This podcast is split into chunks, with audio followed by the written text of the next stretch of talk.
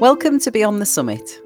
This is Scalability's series of podcasts where we have some really interesting chats to some really interesting Northwest business leaders. If you want to hear more in the series, hit subscribe. And if you'd like to learn a little bit more about what we do, visit us at scale-ability.co.uk. We'd like to welcome today Stephen Bolton from Lancashire Business View. Hi, Stephen. Thanks for joining us. Hi, Colette. So uh, let's kick things off. Let's talk a little bit um, about your position and uh, and tell us a little bit about about Lancashire Business View. Um, so I'm commercial director for Lancashire Business View and Red Rose Awards.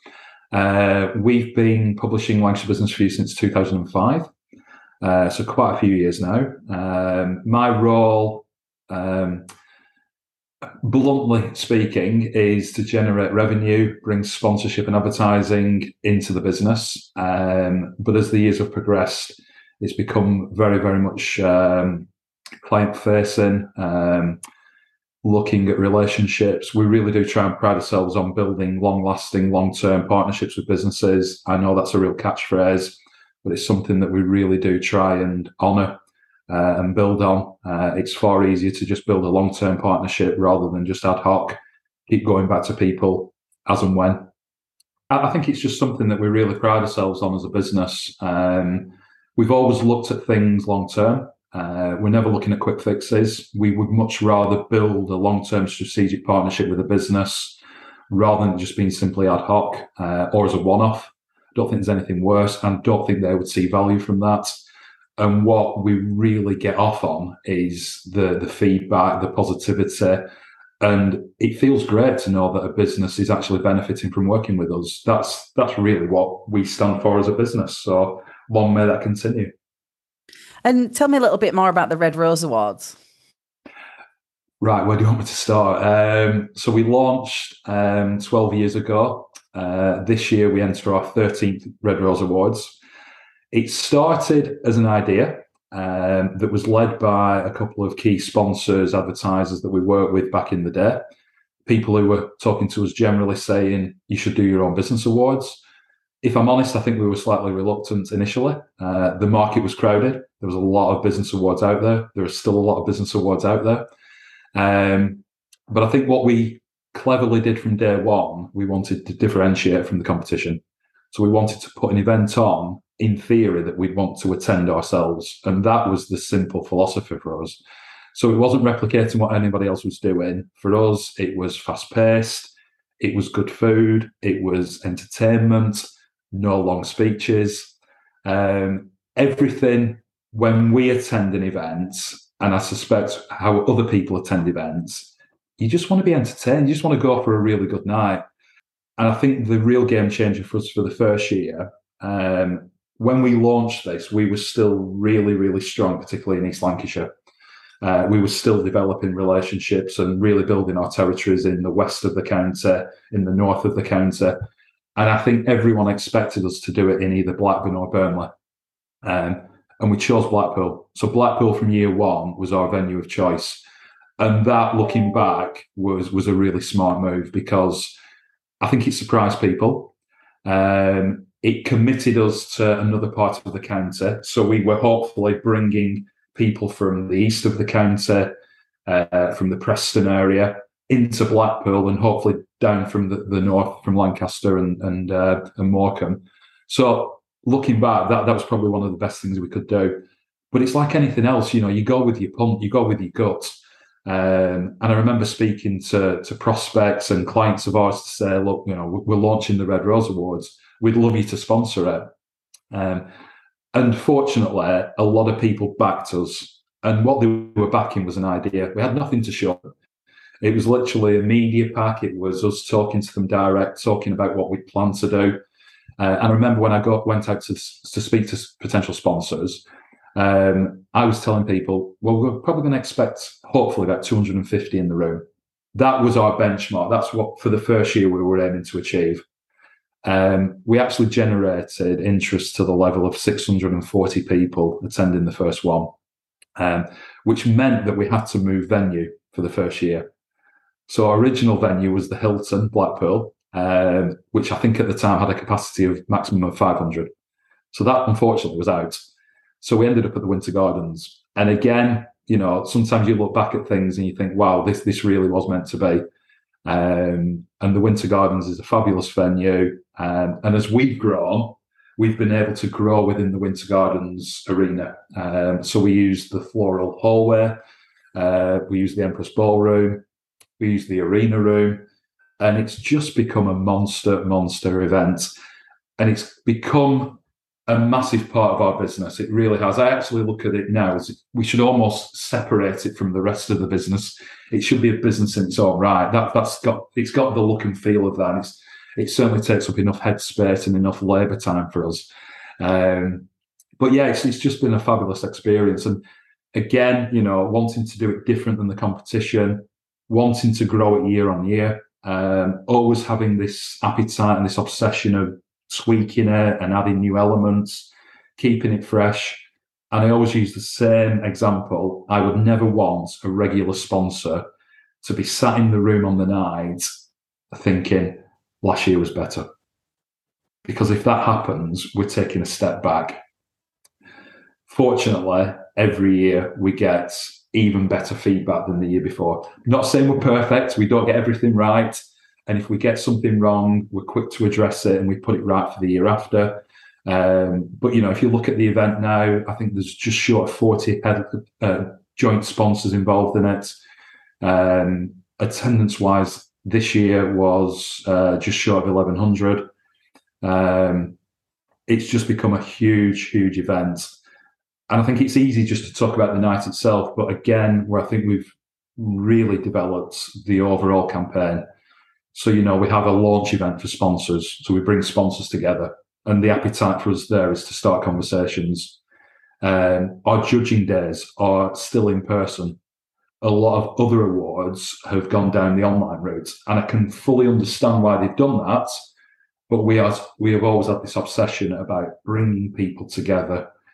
People want to meet people in person. And again, we were fortunate with the timing of COVID very fortunate that we were able to facilitate that in person. And I think as a sponsor, as an independent judge, and I think even as a finalist, if you're a finalist business, you want to meet the judges in person. You want to go and pitch to them. You want to look them in the eyes and you want to talk to them direct. And we've been able to do that. So we've got the judging days. Um, we've got the winners reception, which is a completely separate event.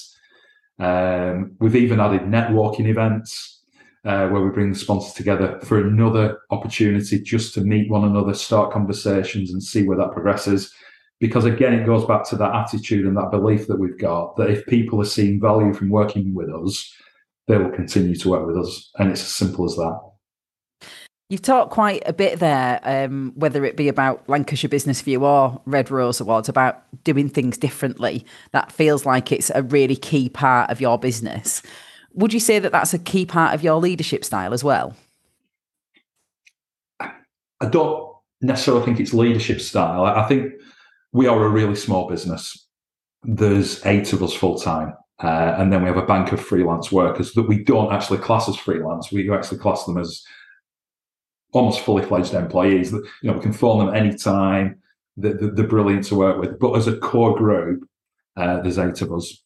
Um, so, from a leadership perspective, I'm not sure. Um, I think what we are good at is bringing everybody on board to have a voice. So, when we sit down and we discuss new ideas and we're brainstorming, that's in theory everybody in the business.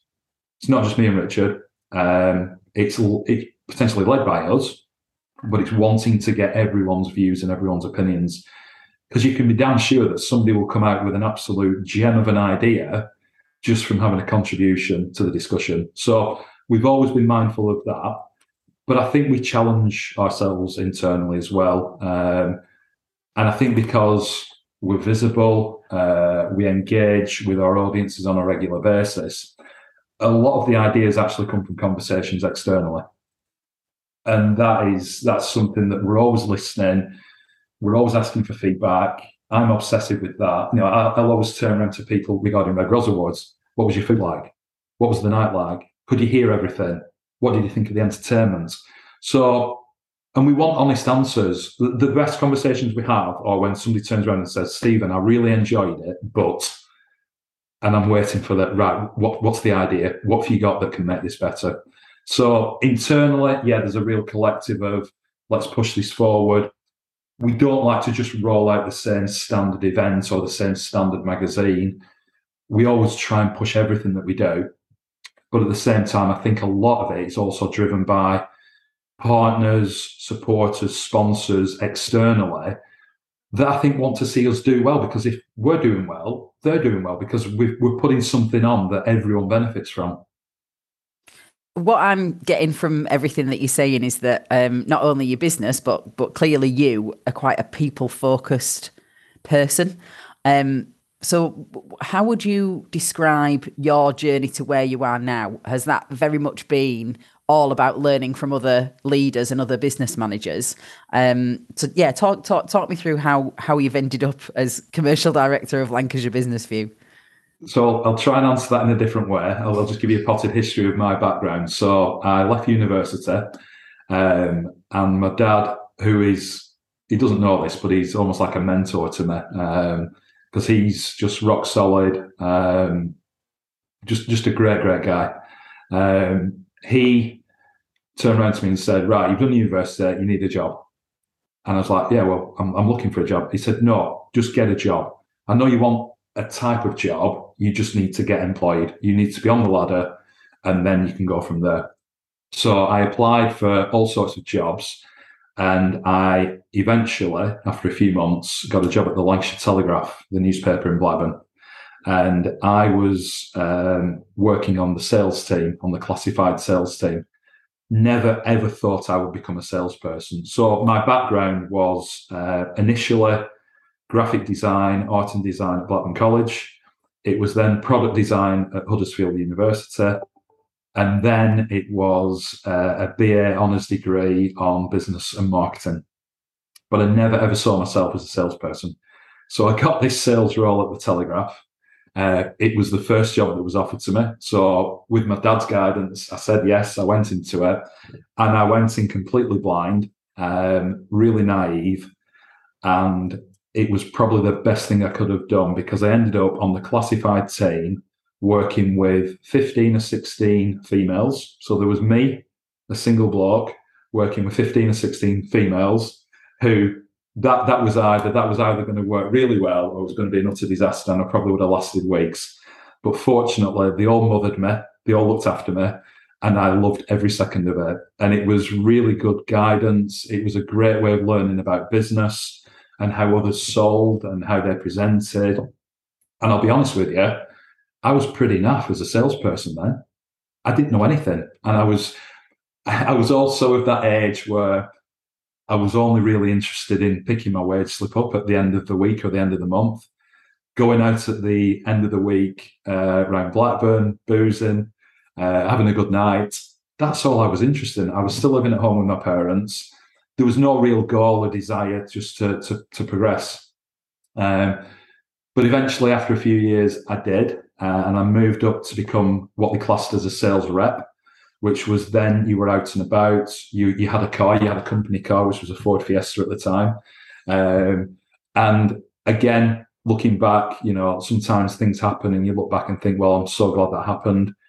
Um, when I became a sales rep, originally I was just given a territory. So you'd have a region within Blackburn and Darwin that you would cover. And that's what I presumed I was going to get.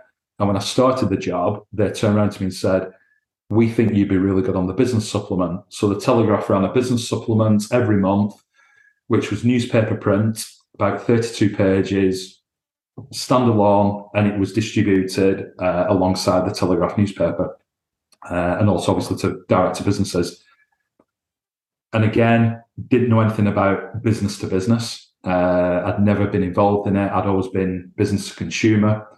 Uh, so the classified section was all about roofers, joiners, uh, selling your car, selling vehicles, whatever it was on the classified section. So a real mixed bag. So the business supplements was a massive eye opener. Um, and that's where I started having conversations with the local Chamber of Commerce. Business Link were the headline sponsor of the supplements. Uh, and it was also where I then started having conversations with the editor of the supplement, the business editor for the Telegraph. And looking back, and I'll be open about this, I could never understand. We were never allowed to talk to the editorial team. So the editorial team were on one floor, and advertising and sales were on a floor separate. And you weren't, in theory, allowed to talk to each other. It, it was bonkers. So advertising wise, you never knew what was going to be in the uh, in the newspaper. You never knew what was going to be on the front cover of the newspaper, and you were trying to sell around that. So it was a real disjointed way of working. Looking back, but me and Andy Calvert, who was the editor, I got to know Andy. I liked him. He was really old school. Uh, he was a proper journalist. He was a real character. And one day he turned around to me after getting to know him over probably about 12 months. He just turned around to me out of the blue and he said, I'm going to go and work on a new business magazine.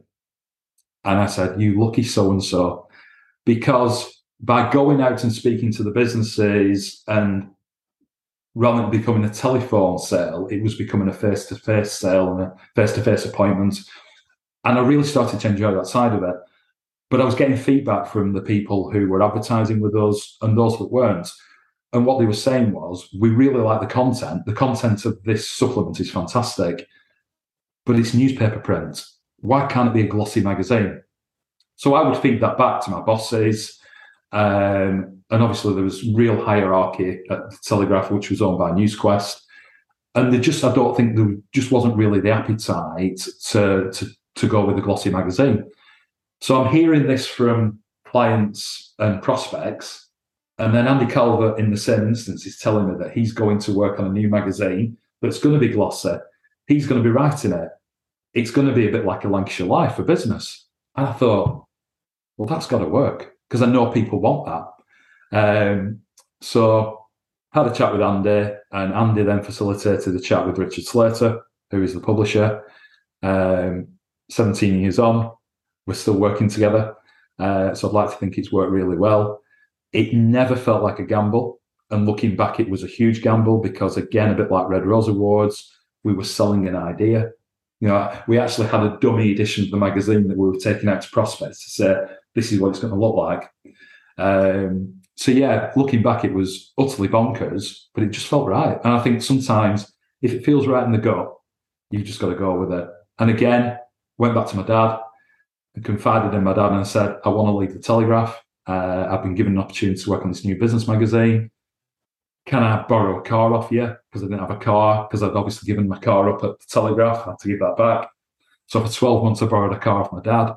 Um, and in the early days, it was a real struggle. You know, we, we, we had a magazine that people liked, but we work in a real cutthroat industry. We work in an industry where rate card goes out the window. Um, people sell cheap and they sell last minute. They're filling space. And we always vowed that we wouldn't do that. We want, to, and again, a bit like the talk of the Red Rose Awards, let's do this differently. Let's create something that's not out there. Let's be true to our values. Let's not sell last minute because if we do that, we're never going to get get them to to, to pay to, to pay for rate card prices. And as tempting as it was in the early days, and it was to go back to people last minute to, to not not to fill the magazine, but to to generate extra revenue, we held a nerve. And we didn't really make money in the early years. And I think we all be honest to say that it was really touch and go for two or three years. We were propped up by the East Lancs Chamber of Commerce. They supported the project, I think, for the first 18 months and then we started to slowly grow. And I'll always remember the real um, changing moment for me was we got a phone call from KPMG, and it was out of the blue, and they said, "We've been watching you for six, 12 months. We like what you're doing. Can we have a conversation with you?" And that I think was the catalyst of we're doing something right. People are finally realizing what we're doing. We're here to stay. And again, going back to the industry, there's so many magazines that get published that within six, 12 months are gone because it is cutthroat and it's hard. It's a tough industry. And we just held a nerve, persevered, remained true to our values, and the core values still applies. They did on day one. And again, I think that's interesting to share that because we've always believed in what we do. We are, I like to think, passionate about what we do. but we're only as good as the people that we work with, and we're only as good as the people that we report on, and that's that's the beauty of what we do. It sounds like um, Andy and your dad have been quite sort of transformational uh, along that journey. Yeah. Unfortunately, Andy died. Uh, Andy passed away um, a couple of years ago, which was really sad to hear. Um, so Andy stayed with the business for four or five years, I think, um, and then went his own way, did his own thing. I think he moved into the PR world. Um, but yeah, Andy was very old school, um, a good character, uh, and he brought a lot of the the values that we still have. You know, I always and in every pitch I make, I always say we're editorially led, and what I mean by that is we're led by the stories. We're not led by the advertising. We're led by the content. And in the main, you can't buy the content. So if you want the front cover, it's not about how much you're prepared to throw at us for that. It's up to the editor who decides who goes on the front cover. And it's usually our big interview story. That's led by Jed, who's the editor, Jed Henderson. So, and again, I just think we do things the right way. Um, I'm not saying we don't sell advertorials, we do. Um, but anybody that wants to have something in the magazine for genuine reasons, there's almost a protocol of how that works. I put them through to Jed. Jed either okays it or doesn't, and that's the route we go down. So, yeah. Is there anybody else on your journey that you would consider as, as being transformational, whether that be from a, a business point of view or more on a personal development level? There's a lot, um, and I, I, probably wouldn't want to single too many people out. I think it'd be wrong of me not to mention Richard. Um, working with him for 17 years, and again, going back to the Telegraph days, the way that the Telegraph operated, they wanted you sat at your desk. They wanted to see that you're on the phone. Um, and I remember my interview. Was it an interview? I think I think it was just a chat with Richard when I went to see him. It didn't feel like an interview. But I remember saying to him, if you're looking for a guy to make 50 or 60 phone calls a day, I'm not your man.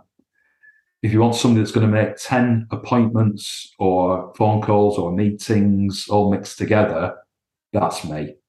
Um, and hopefully Richard bought into that because I guess where we're at now, it has proved successful. We're still in business. We still operate the magazine. We still publish. Um, but we've gone on from that. And yeah, I think it'd be wrong not to not to reference Richard because I think Richard allowed me the space and the time. He was never checking up. He was never questioning what I was doing. And I think there's a really good partnership there. It's probably the best partnership we have is probably me and Richard within the business. Well, 17 years is, is quite the stretch, isn't it? The so marriage, it's obviously working. yeah. Well, it's longer than most marriages, I would say. Well, yeah. yeah. It is actually. That's very true. Yeah. Um, so, what does the future hold for um, for you within the business and the business in general? Um, the, the future is really exciting. I think the future is what you make of it. Um, so, for me, I want to progress. Uh, I want to grow within the company. I'm commercial director. Um, there are plans afoot for me to to go further up the chain. Um, we want to bring more people in. Um, we don't have an obsession about becoming from a, an eight or a 10 person business to a 25, 50 person business. We're never going to be that size of company. That, that's not us. That's not our model. And I don't think our um, business allows us to do that. We don't have the appetite for that. We're, we're very, very um, aware that we can only grow to a certain level realistically. But what we do need are salespeople, um, and we probably need a couple of uh, marketeers. Um, we might need somebody else on the editorial side moving forward. So the, we're not going up in massive headcounts, but we're really keen to bring the right people in. So rather than have 10, 15, we'd probably look to have three or four, but the absolute right people that can help move this business on. And something that I learned a long time ago, and I hope that it comes to fruition, is we can't do everything ourselves. We don't have all the best ideas. We don't know everybody. But I think if you bring the right people in that will challenge you, and actually, I, I probably I'll probably get this saying wrong, but you bring people in that are better than you. And I think that's our mindset. We want to bring people in that are better than us that will develop the business and will push it on and hopefully will challenge us internally, like we're doing as we do, but we'll come in with new thinking, new ideas, and want to help move it forward. Because when you look at it, 17 years in as a completely independent publishing house, which is what we are, is mind blowing. You know, you look at the Telegraph that doesn't have a business supplement now. I'm not sure the Lancashire Evening Post has a business supplement now. We're one of the few remaining news channels out there that is constantly promoting the latest news, key features, opinions, analysis on business life in Lancashire. And that's pretty bonkers when you when when you strip it back like that, because we're still such a small business. But we punch massively above our weight. We really do. So just to touch on um, recruitment of people, um, how how do you go about that then? Do you just look for the right experience or are you looking more for the right person that fits your business and then you can develop them into the kind of uh, role that you're looking for? Bit of both. Um, I think for us, because we have hired salespeople in the past and unfortunately it hasn't worked. Uh, but you know, any business that is in business will say, you know, we've hired, we thought we'd hired the right person. It didn't work out for whatever reason. Um, I think we're more comfortable in knowing what we want, uh, but I also think we're flexible. So yes, we do want the experience, but we also want somebody that will come in and have their own ideas, have their own strategies. We can give them a template and we can give them a platform, but for me, it's far better. A bit like when I started with Richard, I wasn't told what to do. And anybody new coming in, we can share obviously all the products we've got the media packs we can give them the material but the way they actually deliver that the sales pitches and presentations i wouldn't want somebody to come in and just directly become me. They've got to become their own person they've got to become their own personality. And i think that's the way you sell. I think if you can sell because you're passionate about what you do and you talk within your own language and you talk within your own um, understanding your own comfort zone, that to me is far more impressive. And I think we benefit far more from that than just almost bringing out a manual to say, this is exactly how you do it. Because that's not the way I was taught. I, I was fortunate that I was given license to learn on my feet. Um, I think it's different now because obviously I came into a brand new product that, that didn't actually exist when I when I started we have got a product. We've got 17 years behind us. We've got a fabulous network of businesses that we operate with. But I think there's about 55,000 businesses in Lancashire. We don't know them all. I don't imagine we'll ever know them all, but the ambition has to be we want to get to know more and more of them. So the, the appetite for us is huge because Lancashire for us is just the perfect place to be it's still got massive opportunity for us, but we need other people to help grow the business so that we can deliver more and more to, to, to our audiences. Well, I certainly see that from a first-hand point of view. Um, you know, there are there are always LinkedIn posts from yourself, and you know, it, it appears that you have an excellent network in Lancashire. But what always rings true um, on those posts for me is there's always a real nice personal touch there. You know, they're never overly corporate posts and it seems to me that you know you have really genuine connections with these Lancashire business people so is that is that something that you find that's more specific to to, to Lancashire folk so to speak I only know Lancashire, so I don't know any other region. Uh, I'm Lancashire born and bred, as you can tell with the accent. Um, so for me, I just think it's a great place to do business. I, I, really do. I could literally count on one hand the people that I wouldn't want to do business with, that or maybe have had a bad experience for whatever reason. So in 17 years to have generated that, and to, and I'd probably struggle with one hand to be fair. Um, there's people out there that are classed as mates, as friends, um, people that I hugely respect, people that I, I love to spend time with. Um, it's interesting you mentioned the LinkedIn post because the the jibes and the jokes that I'm getting at the moment are they're all about golf. Um, but again, I, I, just think we, we do try and do business differently. Um, but we always try and do it together with with with everyone that we're working with. And we are only as good as our last Red Rose Awards. We're only as good as our last magazine. We're only as good as our last post on the website or the last update on LBV Hub. And that's driven partly by the people that we work with. Um, Red Rose Awards would not exist without our sponsors because they pay for this. They, they help us deliver the event that we do. We couldn't do that without that. And we're very, very quick to, to, to acknowledge that. And some of the best advice and most simplest advice I got a few years back. We did a, um, a little mastermind course with Sales Geek, uh, based in Blackburn, and we worked very closely with Richard Few at the time. And I think we had six or eight one-on-one sessions with Richard, uh, morning sessions, absolutely brilliant, really, really eye-opening. But my biggest takeaway from that, and it's so simple, is to say thank you to thank people for the business. And it's something that I think we're doing more and more, and we're doing it better and better. But you've equally got to be sincere when you do it.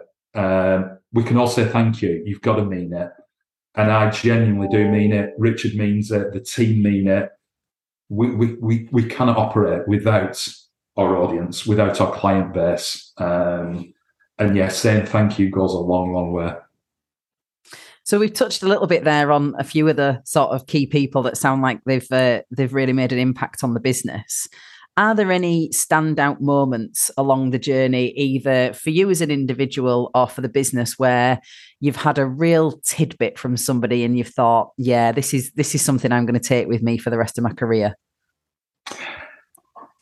Again, I think the best way of me explaining that is to just share my background more recently. So um, I think four years ago, I signed up to a Boost mentoring program. Uh, and my mentor was Andrew Botham. And JD Davis uh, facilitated this and introduced me to Andrew. And I had a series of uh, sessions with Andrew talking about my personal development, uh, but also the business's development and again, we were talking before about people that I'd like to acknowledge and who've been massively influential on me. Andrew is right up there. And still to this day, we talk on a regular basis. He's very much a former friend. Uh, if you want to just run something by somebody, he's the person to go to. Um, so that's been massive for me. But that set me on a bit of a journey. So Andrew was my mentor. I'd never done anything like that before. Partly the reason I did it, I did want to um, progress myself for my own personal development, but I knew that would then aid the development of the business as well. So it was twofold. But then I also, I think it just whetted the appetite for more and more learning. So I've recently done productivity course with Lancaster University. But again, we're talking about game changing moments. Um, we did a course with Edge Hill University pre lockdown, so pre COVID. We did a course with Edge Hill University and we were doing a lot of work with Edge Hill generally. And we were hearing about this program that they launched, and we knew some businesses that had been on the program, and it had been revolutionary for these businesses. And these businesses were really like walking billboards advertising Edge Hill. And we just thought we have to get involved in this. We have to sign up to this. So we did. So the three of us, me, Richard, and Rachel, um, went on the courses. There were three full days, and I think we had a fourth, either half day or full day. So, yeah, let, us say there were four days of intense, and it was absolutely intense. It was draining. They li- literally stripped our business back. So we were completely naked. There was nothing left. And they helped us piece it together. So we led on the piecing it together again but they were there overseeing it and strategically questioning certain things. You're too cheap. You're giving way too much. They really challenged us on everything to the point where we still use the phrase edge hill thinking. So four years on, we're still using that phrase and we still hold dear some of the learnings that we um, we developed in that period of time. Obviously, we then went into lockdown but I think we were fortunate that we had this plan, this long term strategy of where we wanted to be in three, five years, 10 years from now. And we're still very much on that journey. Um, we are heading in the right direction. There's absolutely no doubt about that. But yeah, that that that was another really really important part for us of the development of the business overall. It's been huge. Um, so that was really fascinating to hear about your experience with Edge Hill University and with Boost, both very well recognised um, facilitators and organisers of, of businesses in the area. Is there anything else that you've participated in that's been particularly helpful?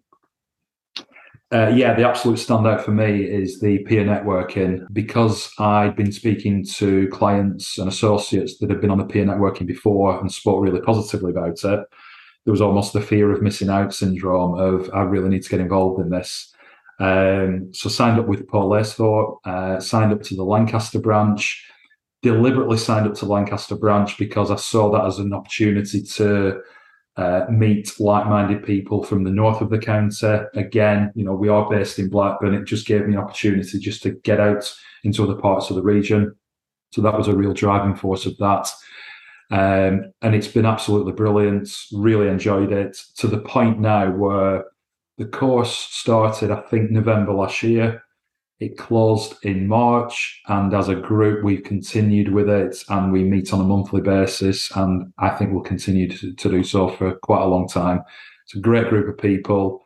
It's a fabulous environment to, to really be honest, open, transparent, um, and just hear from fellow business directors and owners on issues that they're facing, uh, issues they're experiencing that you then realize you're not on your own. Most businesses are facing the same or similar issues, but being surrounded by like minded people is really, really powerful. And you come away from that thinking, do you know what? Life's not too bad. And you've got a really good support network around you. Uh, we've got a WhatsApp group. Uh, I'm sure we're meeting up for some social occasions in the future as well. That's probably the only part that's missing but yeah, it's something that I would never ever want to miss. Um, you know, getting up in the morning because I probably have the furthest to travel to get up there. Um, but it's just something I always relish. I always look forward to it, and I always come away. I'm driving back down the M6 thinking, well, that was three, four hours really well spent. Um, and we'll just drop in on one person, and the person who needs the most support or is the focus of the attention is where the rest of the group rally round and, and try and offer advice and guidance as, as best we can. Yeah, it's been excellent. So, and pr- probably worth just mentioning Paul actually, great facilitator. He's picked a really good group of people from all different sectors. Uh, you know, I always use the um, the scenario of you'd never put us all in the same room together. You'd never even think of doing that, but you do and it's bizarre how well it works. And it, it's just been absolutely brilliant. So yeah, really, really love that. Having attended a peer network myself in a previous role, uh, I can completely relate to that. I found it quite a cathartic process, particularly because when you're in a senior leadership position, it can often be a lonely place. You don't often feel safe to say, actually i don't i don't know what i'm doing with this project this client this this this member of staff. I need some help. Um you, you feel a little bit pressured sometimes that you have to have all the answers and that you should know all the answers. Uh, so that's wonderful to hear that you've got such a great support network and you're almost all coaching and mentoring one another. Yeah absolutely. We, we, are. And it, it's really nice when you see you know on linkedin um, one of the guys recently won a, a business award uh, so everybody else has jumped on that, congratulating him. You know, one of them's just become a granddad, slightly different, but you know, we're all congratulating Stuart for that. So yeah, it's you, you feel like you're really getting to know people and you're getting to know the, the real person. You're not you're not just seeing the fronts, you're seeing warts and all, the, the good and bad, the struggles that they've had to deal with, but also the opportunities and the successes that they've generated on the back of it. I'll always remember one of the sessions, as Paul always does, he goes around the room, asks everybody how they are, and it came to me, and I dropped the F bomb because my head was just frazzled. And I, I, I was literally, I was, in, I was in a pretty dark place. And for the rest of the session, the group came together and supported me, backed me, not necessarily sometimes saying what you wanted to hear, saying some real truths, but equally stuff that you went away with thinking, I need to I need to introduce that. That was a great idea. I, I need to bring that to the table and I need to report that back to the team. Why are we not doing this? So it's a really positive challenge experience. And it's like anything else, isn't it? If, if you want to work, if you want to generate more, you've got to give more. And I think my mindset when I went into the first session was I'm going to be really honest, I'm going to be really open, I'm going to be really vocal. And sometimes i am happy to sit at the back and just observe. But I didn't want to do that for the peer network. I wanted to try and take a lead on it and support others and just be really honest about me and the business where we are. And whilst it's hugely exciting, there are always issues. There, there's always problems. You just need to be in a better mind frame to deal with those problems. And if you're more comfortable, you're more confident with that, you can resolve them a lot quicker. So, if we t- touch back on people that have been really influential uh, in the business, and and for you as an individual, uh, is there anybody else that you'd like to mention? There's numerous people I would want to mention. I think it would be unfair to, to mention so many because I'd obviously then forget certain people. Um, but I'm a great believer in the fact that you should surround yourself with great people. And I think I'm fortunate with the job, with the business, that we do mix in really good circles with some really influential and fantastic business characters who are really open and happy to share the knowledge and their expertise and a mentor without being a mentor, because I think that's just the way that people are in Lancashire. Um, but there is a standout person, and that person is Carol Garrett. Um, and Carol's worked alongside the business for, for many, many years now. Um, and she doesn't know this, but I think I would want to class her as a, almost like an unofficial mentor because she's a go-to person that you can have a conversation with. But the best thing about Carol is that it isn't what's best for Stephen; it's what's best for the business. And you might not like sometimes what she says or how she responds, but you know it's for absolutely the right intentions. So feeding off people like Carol, like Andrew, like Richard, previously Andy Calvert's, and yes, my dad. Um, just surround yourself with great people and, and learn from them. And don't be afraid that they might say something that you don't want to hear. Take it on the chin, take it on board for all the right reasons because they're giving you for all the right reasons and act on it because we all want to hear what we want to hear. But sometimes the best advice isn't what we want to hear but it's what we act upon and it's how we go forward from there. So, if we move away slightly from the mentoring side of things, and uh, I think it would be remiss of us not to mention the dreaded C word. Um, you know, coronavirus had a huge impact on lots of businesses, but how did a, a media led um, and a face to face event business like yours, how did you navigate your way through that? So, again, putting something into context, um, what you have to remember is in 2020, March the 13th, I think, roughly, don't quote me on that, Red Rose Awards took place. And it took place live. And I'll never forget, on the Wednesday before the event on the Thursday evening, I got three or four phone calls literally within an hour of sponsors phoning me to say, Stephen, we've made the decision. We're not going to come to the awards tomorrow night. And it was like you could feel this snowball effect of, and nobody knew about COVID officially then. It was everything that we were hearing on the grapevine, and we knew something was happening, but I don't think anybody knew to the extent of what was going to happen two or three weeks later. So, what I want to make clear is we were very, very fortunate because if our event had been at the end of March or the beginning of April, that would have massively impacted on the business hugely. So again, I think we had about 100 no shows on the night of Red Rose Awards 2020. Um, two weeks later, we are in a lockdown. I remember Boris on the TV. Um, and I remember the following morning, me and Richard had a conversation. It was like, right, what do we do? We were isolating. So Richard was in the office on his own.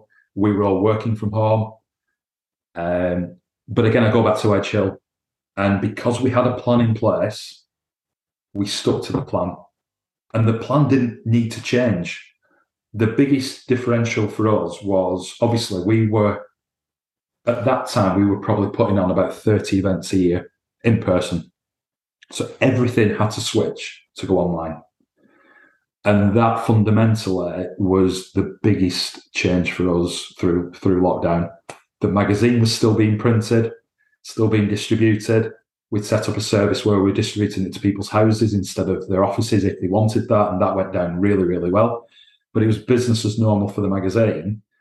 But equally, for the events, it was a completely different way of doing it.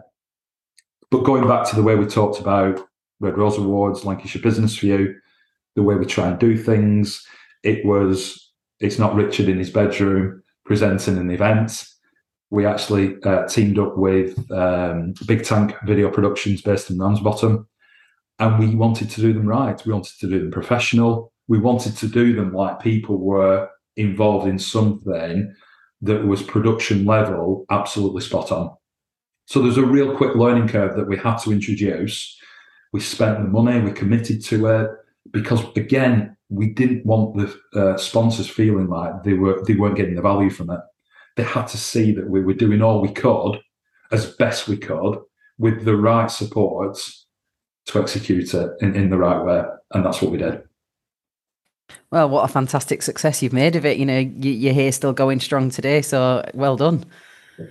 Yeah, yeah. It's, um, but it, it, it's, it's bizarre really because I, I, I, do genuinely think that we are just getting started. And that, that seems utterly bonkers as a business that's 17 years old. But we, we, we keep reminding ourselves about this internally. Um, there is so much appetite for the growth of the business, um, the businesses that we engage with, new businesses that we've not even had conversations with, uh, opportunities for new events, uh, a new website next year. You know, I think we I think we get bored really quickly. So we, we want to keep ourselves just occupied and interested in new shiny stuff. Um, that clearly our readers, our advertisers, our delegates, our panelists, people who enter the awards, they want to be part of that as well. So yeah, we, we just see huge, huge opportunity because business is good in Lancashire. The people are great in Lancashire. So if you can't look to develop your business on the back of that and provide more, I don't think we're doing ourselves or our audiences um, any justice there as well. So. Well, it sounds like the future is going to be super exciting. and We'll be really excited to to sit back and watch you grow and, and see everything that happens. I hope so. I hope I haven't bigged it up too much, but because uh, we are measured, um, and I think we, we have this mindset internally that you know if we put on a new Red Rose style event, our rationale is we'll probably not make profit within two or three years of doing that, but we're prepared to to really fight through that and and generate the interest and do a good job in the early years to get it to a level where it can become self-funding and self-profitable. So patient on that side. And again, back to the magazine, you know, that was a struggle initially. And, you know, I, don't want to paint a picture that life has been incredible since day one. Life's been good fun since day one, but life's been tough since day one. And I think if you've got that long term strategy of you want to do it for the right reasons, you want to do it for the long term, I think people buy into that and they want to become part of that journey with you. And you know, the best example I can give, and we had the conversation with them on Tuesday. Uh, Forbes solicitors have signed up as our headline sponsor again for the 13th year of Red Rose. So ever since we launched, Forbes have been our headline partner. Now, if that's not a partnership, I don't know what is. That's that's really what excites us, and that, that's our barometer. If we if we're doing something like that, we know we're doing something right. And there, there are other examples like that. That that is the standout because I think that's quite unusual.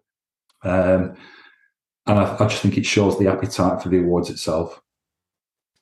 It's been absolutely fascinating to hear all about this journey, Stephen, and even more so, um, this constant returning theme of doing things differently and, and wanting to engage with businesses uh, on, on a much deeper level. Uh, a lot of talk about partnerships there, which, um, you know, certainly for us as a business, that's the way that we like to operate as well. It, it really brings a lot of added value to everyone that's involved. Uh, and it's been really interesting to, to hear your journey as well. And I'm sure your dad will definitely appreciate the shout out. Thanks ever so much. It's been, it's been absolutely fascinating. Thank you. Enjoyed it.